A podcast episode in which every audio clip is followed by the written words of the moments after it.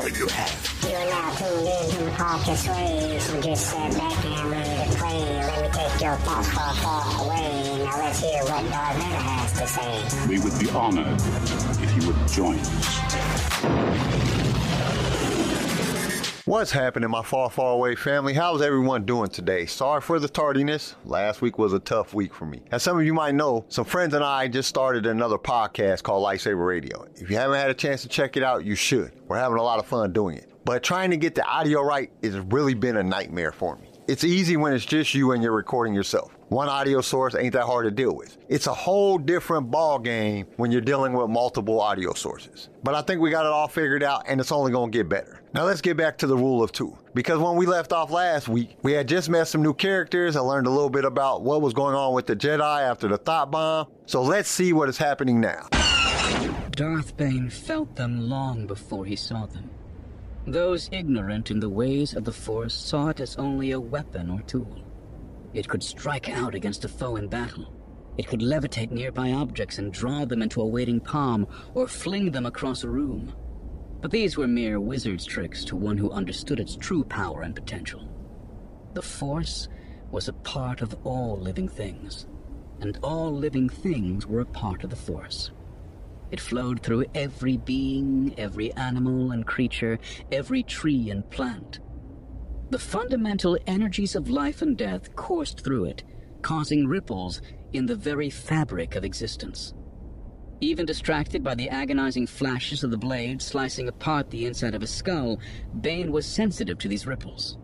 They gave him an awareness that transcended space and even time, granting him brief glimpses into the always shifting possibilities of the future. That was how, still 2 kilometers and several minutes away from where Kaan and his army had made their camp, he knew others were already there.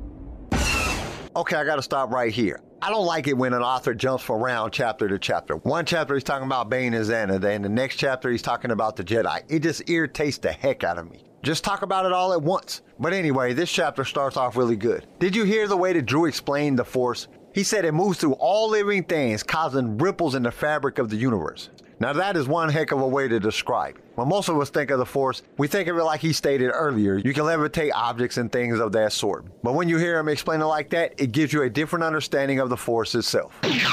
There were 8 in total, all human. 6 men and 2 women. Mercenaries who'd signed on with the Brotherhood for credits and a chance to strike at the hated Republic. They'd survived the final battle with Hoth's troops. They had most likely fled the confrontation the instant Kaan had descended into the bowels of the planet's surface to lay his trap for the Jedi, displaying the loyalty of all followers bought and paid for. Now, like blood beetles picking the rotting meat off a bantha's corpse, they had come to scavenge whatever remnants of value they could find from the deserted Sith camp. "There's someone up ahead," Zannah whispered a minute later. Less attuned to the subtle nuances of the Force than her master, it had taken her longer to sense the danger. But given her lack of training, the fact that she had noticed anything at all was testament to her abilities. "Wait here," Bane ordered, holding out a hand to free Zannah in her place. Wisely, she obeyed. He didn't look back as he broke into a full run. The ground rushed by beneath his feet, a blur of motion as he called on the Force to drive him forward. The pain in his head vanished, swept away by the anticipation of battle and the physical exhilaration of his charge. Within 60 seconds, the Sith camp came into view, the outlines of the doomed mercenaries clearly visible as they argued over which objects were worthy of plunder. 6 of the looters were gathered in the small clearing at the center of the camp, dividing up the spoils. The other 2 were on point, sentries stationed near the outskirts of the tents to watch for signs of trouble. Their posts were a mere formality, however. The sentries should have been stationed on opposite sides of the camp to guard against assault from either direction. Instead, the 2 men were standing less than 20 meters apart, more interested in having someone to pass the time with than in securing the perimeter. Bane surveyed the scene with contempt as he bore down on them, the Force allowing him to take in every detail in one quick glance. The men on point were oblivious to his approach, their attention drawn by the angry shouts of disagreement coming from the other 6 bickering over their ill-gotten gains. altering his course slightly so his arrival would be hidden by a large supply tent until the last possible instant, Bane gave a final burst of acceleration and descended upon the camp in a storm of ruin. We love bringing you more Star Wars, and it is because of our partners that we can do this week after week. So we invite you to be one of those partners. For as little as $1 a month, you can help us keep this going. Your support will give us the ability to create future episodes, as well as provide you with the best sounding show on your playlist. And to express our appreciation, we will give you a shout out on our mid-series show that we do in the middle of every book. You will also be automatically entered in all future giveaways. All you have to do is go to the show notes and click that listener support link. Now let's get back to the show. He drew and ignited his lightsaber in one smooth motion. The keening hum of the crimson blade preceded him, betraying his position a few precious seconds before his arrival. The advance warning gave just enough time for the nearest sentry to draw his blaster, but not nearly enough time to save him from the coming slaughter. Bane materialized from behind the supply tent and fell on his first victim like a dark wind, slicing him diagonally from shoulder to hip. The man wore battle armor made up of composite plates stitched together on an interwoven padded underlay to allow for flexibility. The vest covering his chest was capable of absorbing several high-powered blaster shots from inside 30 meters. But Bane's blade sliced through the protective layers and carved a fatal 5-centimeter gash through the flesh and bone beneath. As the first victim toppled over, Bane leapt high in the air toward his next foe, instantly closing the 10 meters between them and simultaneously evading the hastily fired shot from the second sentry's blaster pistol. As he came down, virtually on top of his enemy, he delivered an overhead two-handed descending shot, a classic move from Jem Soh, the fifth and most powerfully aggressive form of lightsaber combat. The heavy strike perfectly bisected the unfortunate man's helmet and drove deep into the skull beneath. The gruesome ends of the first two mercenaries gave the others time to recognize what was happening. They drew their weapons and fired a full volley of blaster bolts at Bane as he turned to face them from across the camp. Smoothly transitioning from the attacking style of Form 5 to the more defensive style of Form 3, Bane deflected the incoming bolts with two-handed parries of his lightsaber, flicking them aside with almost casual disdain. Twirling his weapon in his right hand, Bane paused to relish the hopelessness and terror emanating from the half a dozen surviving mercenaries as they recognized the inevitable fact of their own deaths. Clustered together in the clearing between the tents, they did the only thing that gave any of them a chance of survival. They broke and ran. They scattered in all directions. I can't imagine the terror these people are feeling. You had just seen two of your crew get cut down by what you would believe is a ghost. All the Sith are supposed to be dead, but you see this red lightsaber flying through the air. That has to be the scariest thing ever. Then to top it off, you start to shoot at this person, and he just uses his lightsaber to slap your shots away. There's only one thing you can do at this point. You have to run away, and that's exactly what they did. But this is what I don't understand. They see Bane jump 10 feet and cut down into the dude's head. Why would you believe that you could outrun him? At this point, you know that you're about to die, so you should just surrender to your fate. But this is a good example of the fight or flight emotion. One of the women ran off to the left. Two men ran off to the right. The other three turned and fled in a direct line away from the deadly interloper. Still twirling his lightsaber, Bane thrust his empty hand out before him, palm extended, as he unleashed the force in a wave of concussive power at the woman fleeing to his left. The wave cut a swath of devastation through the camp. Tents were uprooted from the ground, their material torn and shredded. Wooden supply crates exploded into kindling. The shattered contents sprang out in a shower of splintered shrapnel. The force wave slammed into the woman's back, pulverizing her spine and snapping her neck as it drove her face down into the dirt and pinned her against the ground. Her corpse twitched once, then went forever still. Clenching the fingers of his left hand tight against his open palm, Bane wheeled toward the two men on his right and thrust his fist up into the air. A dozen forks of blue lightning arced out from above his head to envelop the screaming soldiers, cooking them alive. Shrieking in agony, they danced and twitched like marionettes on electric strings for several seconds before their smoking husks collapsed on the ground. In the few seconds it had taken to dispatch the others, The surviving three mercenaries had reached the far side of the Sith camp. A few meters beyond the edge of the tents, a line of trees marked the start of the thick Ruusan forests. The concealing branches taunted them with offers of safety, giving even greater haste to their terror-filled flight. Bane watched them retreat with idle disinterest, savoring their fear. A handful of steps from freedom, one of the men made the fatal mistake of glancing back over his shoulder to see whether their adversary was following. On a whim, Bane sent his lightsaber hurtling toward him with a casual toss. The spinning blade sliced through the air in a tight loop, crossing the expanse of the camp in a fraction of a second before swooping back to be caught in the waiting hand of its master. Two of the mercenaries vanished into the forest, crashing through the underbrush. The third, the one who'd paused to look back, stood still as stone. A second later, his head toppled forward from his shoulders to bounce and roll across the ground, severed from the cauterized stump of his neck by the crimson blade of Bane's thrown lightsaber. As if the fallen head were a signal, the rigid limbs of the decapitated corpse went suddenly limp, and it fell over sideways. Bane extinguished his lightsaber, the blade vanishing with a sharp hiss. For a brief instant, he reveled in his victory, drinking in the last lingering remnants of his victim's emotions, drawing power from their fear and suffering.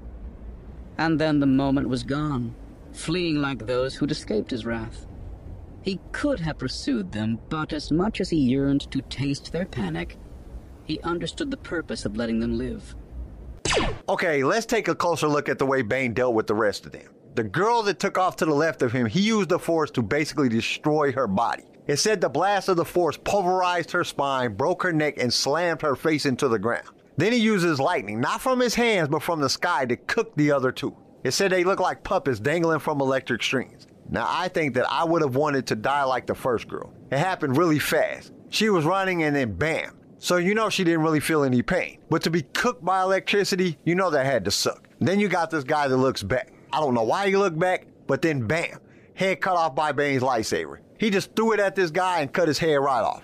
I wonder if the guy's head fell off and rolls. Did he get to see his body fall over before his brain shut off? You know they say that the brain stays alive for a few moments after the head is amputated. It could have happened, but it's not like anyone could have asked him. Now, for the other two, the ones that Bane let get away, I wonder why he did that. If he wanted to catch them, he could. One quick burst of speed from the Force, boom, he'd have been right next to him. But I know that we're going to find out in the next part. It is always fun to guess the reason before we get to the next part, though. Me personally, I think that is because Zannah had already seen enough. There will be a lesson behind this. But what if they go tell someone that the Sith survived? That would ruin Bane's whole plan.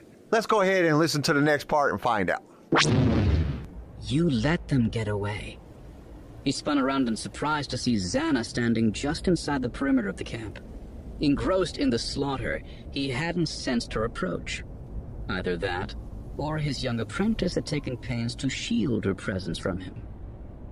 Don't underestimate her, Bane reminded himself. She has the power to one day surpass you.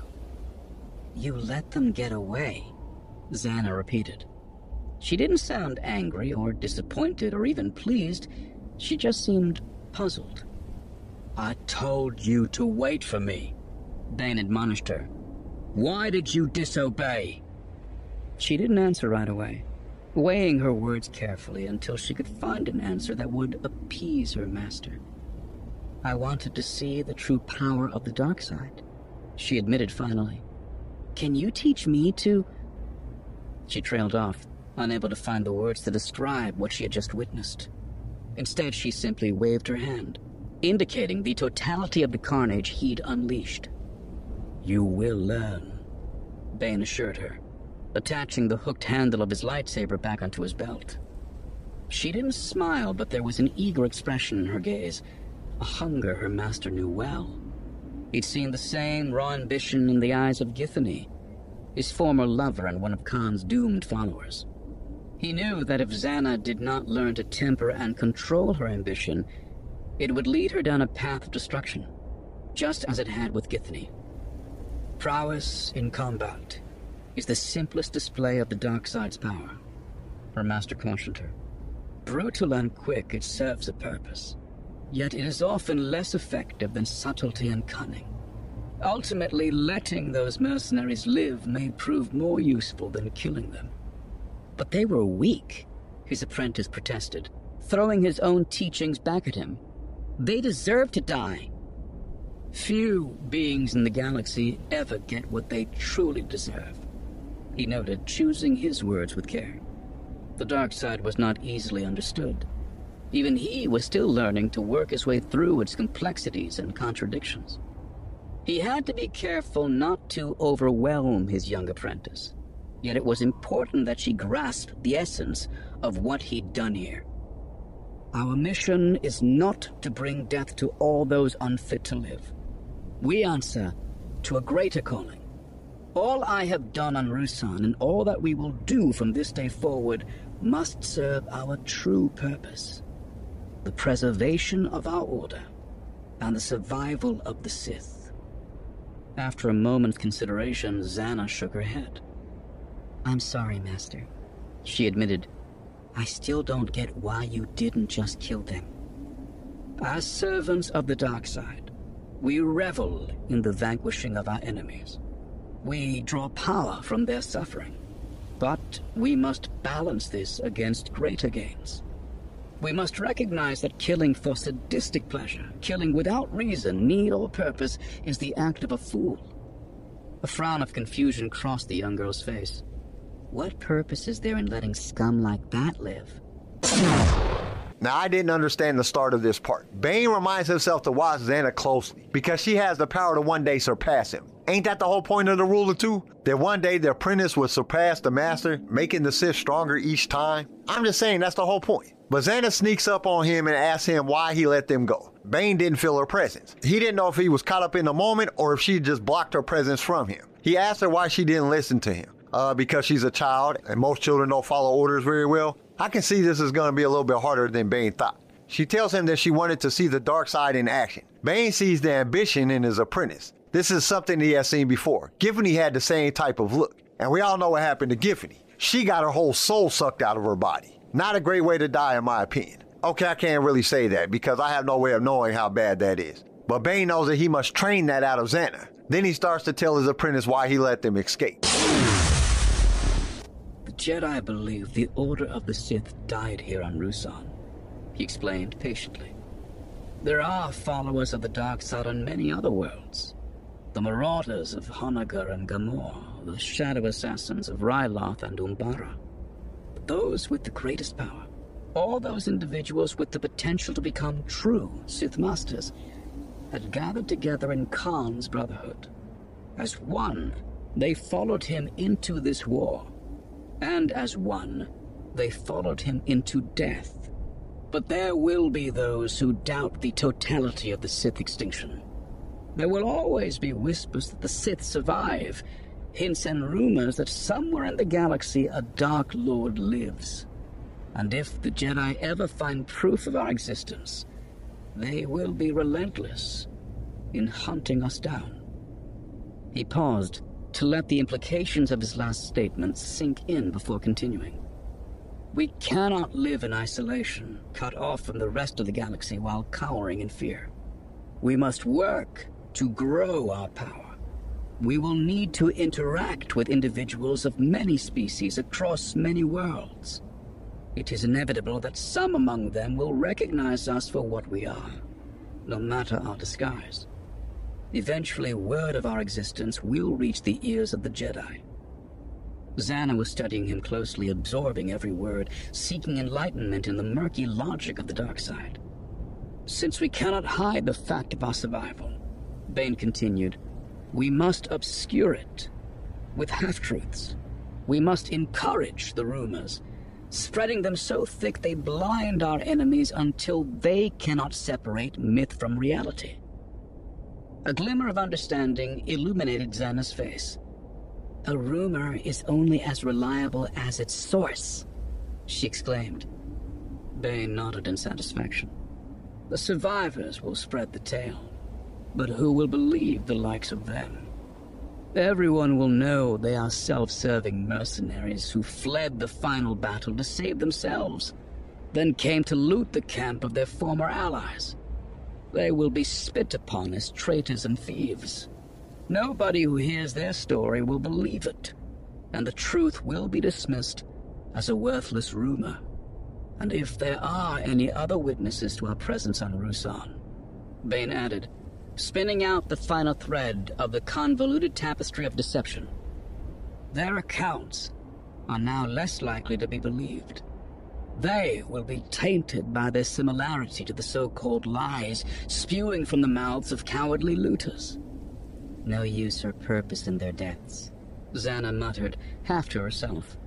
She didn't say anything else, seemingly lost in thought as she mulled over all that she had been told. Bane turned his attention away from his apprentice and focused on the items the looters had gathered in the center of the camp. He was the last of the Sith.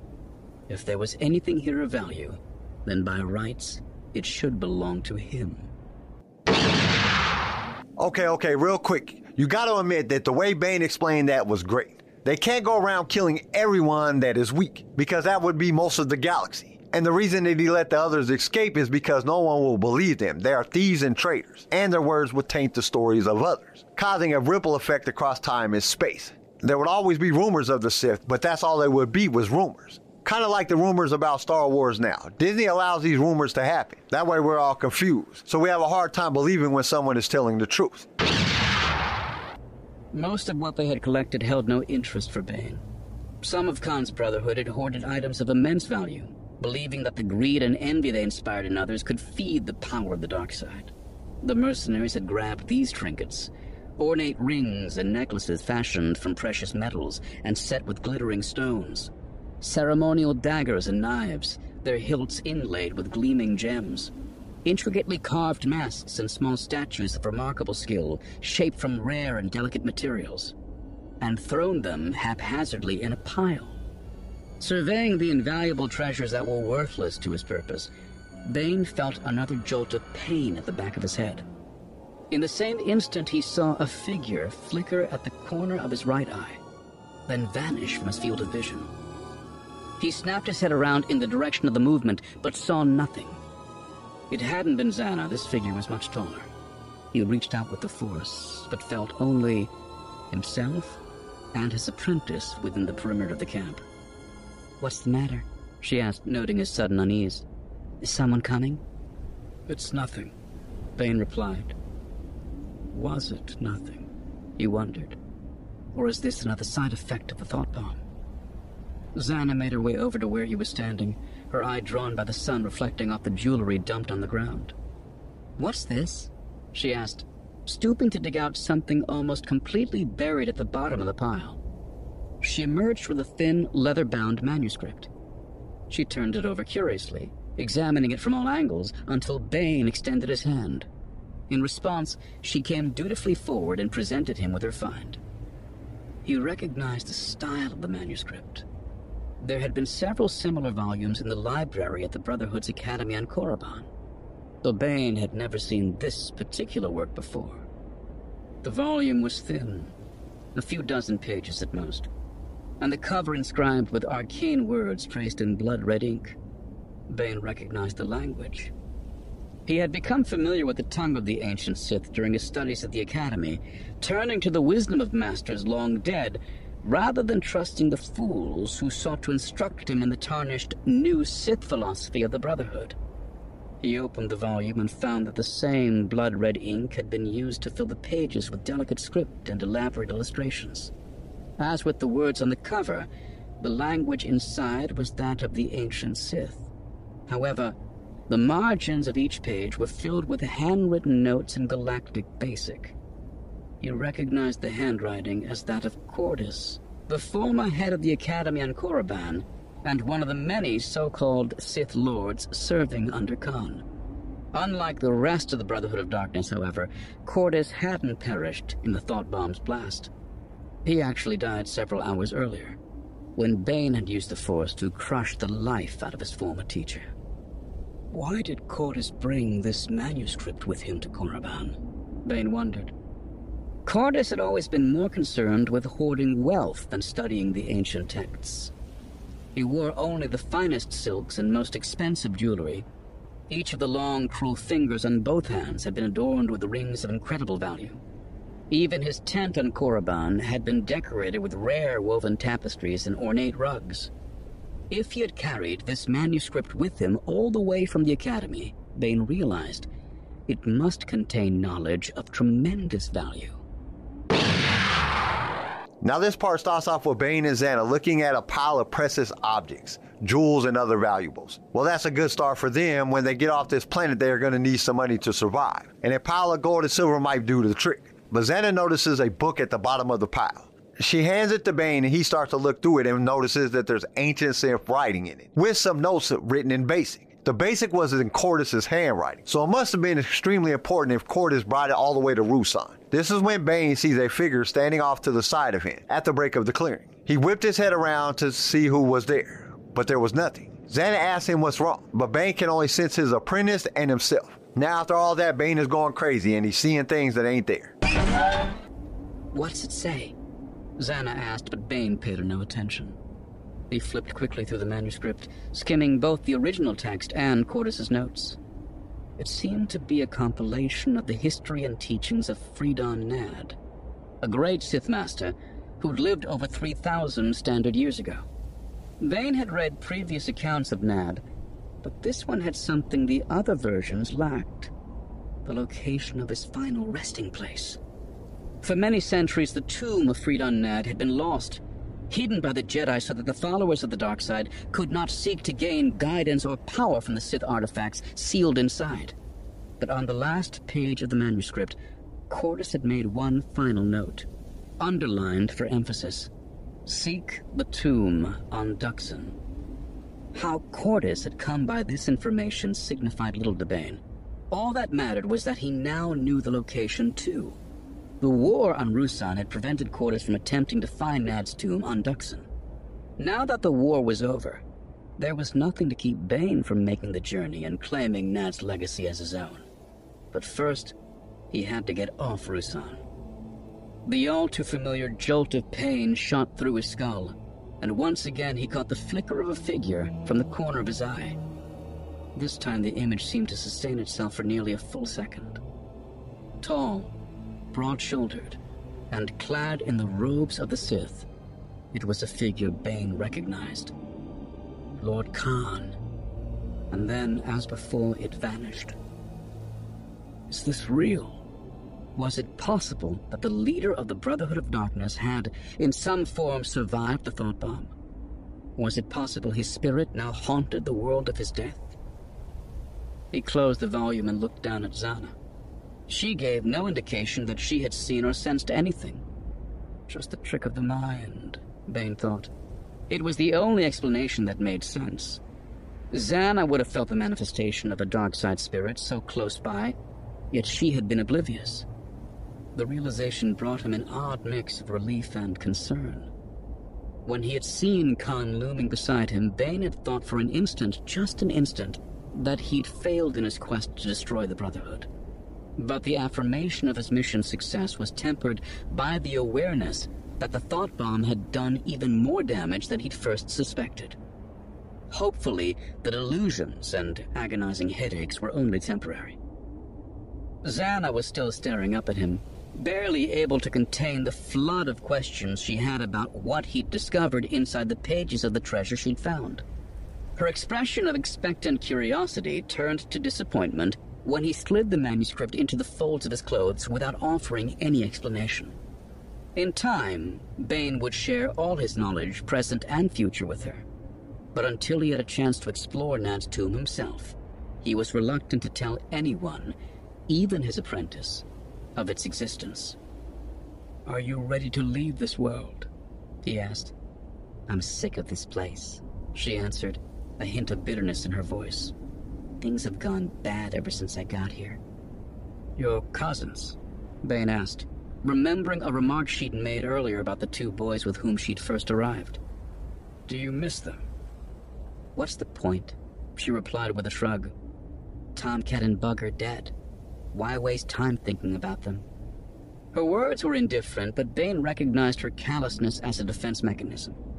Beneath the surface, he could feel her passions burning. She was angry and resentful over their deaths. She blamed the Jedi for what happened, and she would never forgive them.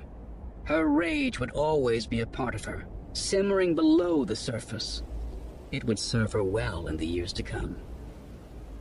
"Come with me," Bane said, reaching a decision. He led her over to an abandoned swoop bike near one of the tents. He climbed aboard, and she clambered up onto the seat behind him, her slim arms wrapped tightly around his waist as the swoop's engine roared to life and it lifted up into the air. "Why are we taking the swoop?" she asked, shouting into his ear to be heard above the thrusters. "We will travel faster this way. Time grows short," Bane called back over his shoulder. "Soon the Jedi will return to claim their dead and seek out the survivors of Kaan's army. But there is still one last lesson you must learn before we go." He didn't say any more. Some things could not be explained, but had to be witnessed to be understood. Zannah needed to see the remains of the thought bomb. She needed to see the true scope of Kaan's madness. She needed to grasp the finality of what Bane had accomplished here. And he needed to assure himself that the figure he'd seen was nothing more than an after-effect of his exposure to the thought bomb. He wanted to see with his own eyes undeniable proof that Kaan was truly destroyed. Out of all the things that Bane takes interest in, this book is the most compelling to him. Zannah even questions him about what it says, but he just ignores her question as he skims through the book. Now, when it says Freedon Nadd, that sparked my interest. Then when it said it contained his final resting place, I almost jumped out of my seat. If you think back to the Clone Wars, when Yoda found Bane's resting place and the Force Ghost popped up, what if that happened in Nadd's spot? Do you realize what Bane could learn? Yeah, it's getting exciting. Cordis couldn't get to the resting place of Nadd, but Bane has all the time in the universe. Then it happens again. Bane gets a sharp pain in his head and starts to see a figure again. But this time he can make out who it is. He sees Kaan in the distance. I know Kaan is dead, and his spirit is trapped in the thought bomb. I'm just going over what the book said. I think Bane is just going crazy, because Zannah didn't see anyone, and if it was a dark side spirit, she would have sensed it. At this point, Zannah is just staring up at him. She is hoping he will fill her in about the book, but he crushes that when he puts the book in his cloak. Then he asks her if she's ready to leave Ruusan, and she was quick to tell him yes. Then she starts to explain why. Bane saw the wall of pain that she was hiding. She would always blame the Jedi for the death of her cousins. The way it is explained, it would fuel her power in the dark side for years to come. Then they jump on a swoop bike and head towards the caves. The caves that held the remains of the thought bomb, which I don't have no idea why they would want to go there, but Bane says that she needs to see what had been done, so she would understand. And that's where the chapter comes to an end. I can't lie, I really liked the chapter. There was a lot of good information, and the way that Drew gave us that information, that was spectacular. Plus, there was the part in the Sith camp. I love some good old action. The way Bane killed those people, that was amazing. Now let's get to the quote for this week, and it comes to us from Desmond McLean. He said having a positive attitude will attract positive thoughts, positive feelings, and positive individuals, which will attract positive results. It is sad to say that we live in a world that is plagued by negativity. It seems like that's all that we have anymore. Everywhere you look is death and destruction. We see it on TV, it pops up on our phones. It seems to never end. So it's really hard to be positive. But you have to search deep down, find it in the pit of your stomach, and push it out into the world. I find a trick that helps me a lot. When there's anyone around me and they start being a negative Nancy, I start putting positive stuff out there. Positive and negative can't fill the same space. They are opposites, so they repel. I can almost count down how long it will last before they leave. In life, you will not achieve any of your goals if you are always being negative. Achievement is a positive reaction of hard work. Have you ever noticed that the people complaining about their work are the people that are doing the least amount of work? That's the negativity. Be positive and positive results will happen. And other positive people will want to be around you. And positive people are 90% more successful than negative people. They might not always help you, but they might introduce you to the ones that will help you. Okay, that's all I have for today. Join us next week when we tackle Chapter 4 of this amazing book. Hope to see you there. Thank you for listening to Sway. Join us next time for more Star Wars adventures. If you would like to listen to other episodes of the show, you can find us and subscribe on your favorite podcast directory. If you enjoyed the show, we would greatly appreciate a 5-star review. Once again, thank you for listening, and may the Force be with you. Sway was created by Keen Eye Shit and is a production of Pic Film Media. This show was produced by Quinn McDaniel. Sound design by Theodore Thompson. Research by Tammy Turner. I am your host, Kyle, and we will see you next time in a galaxy far, far away.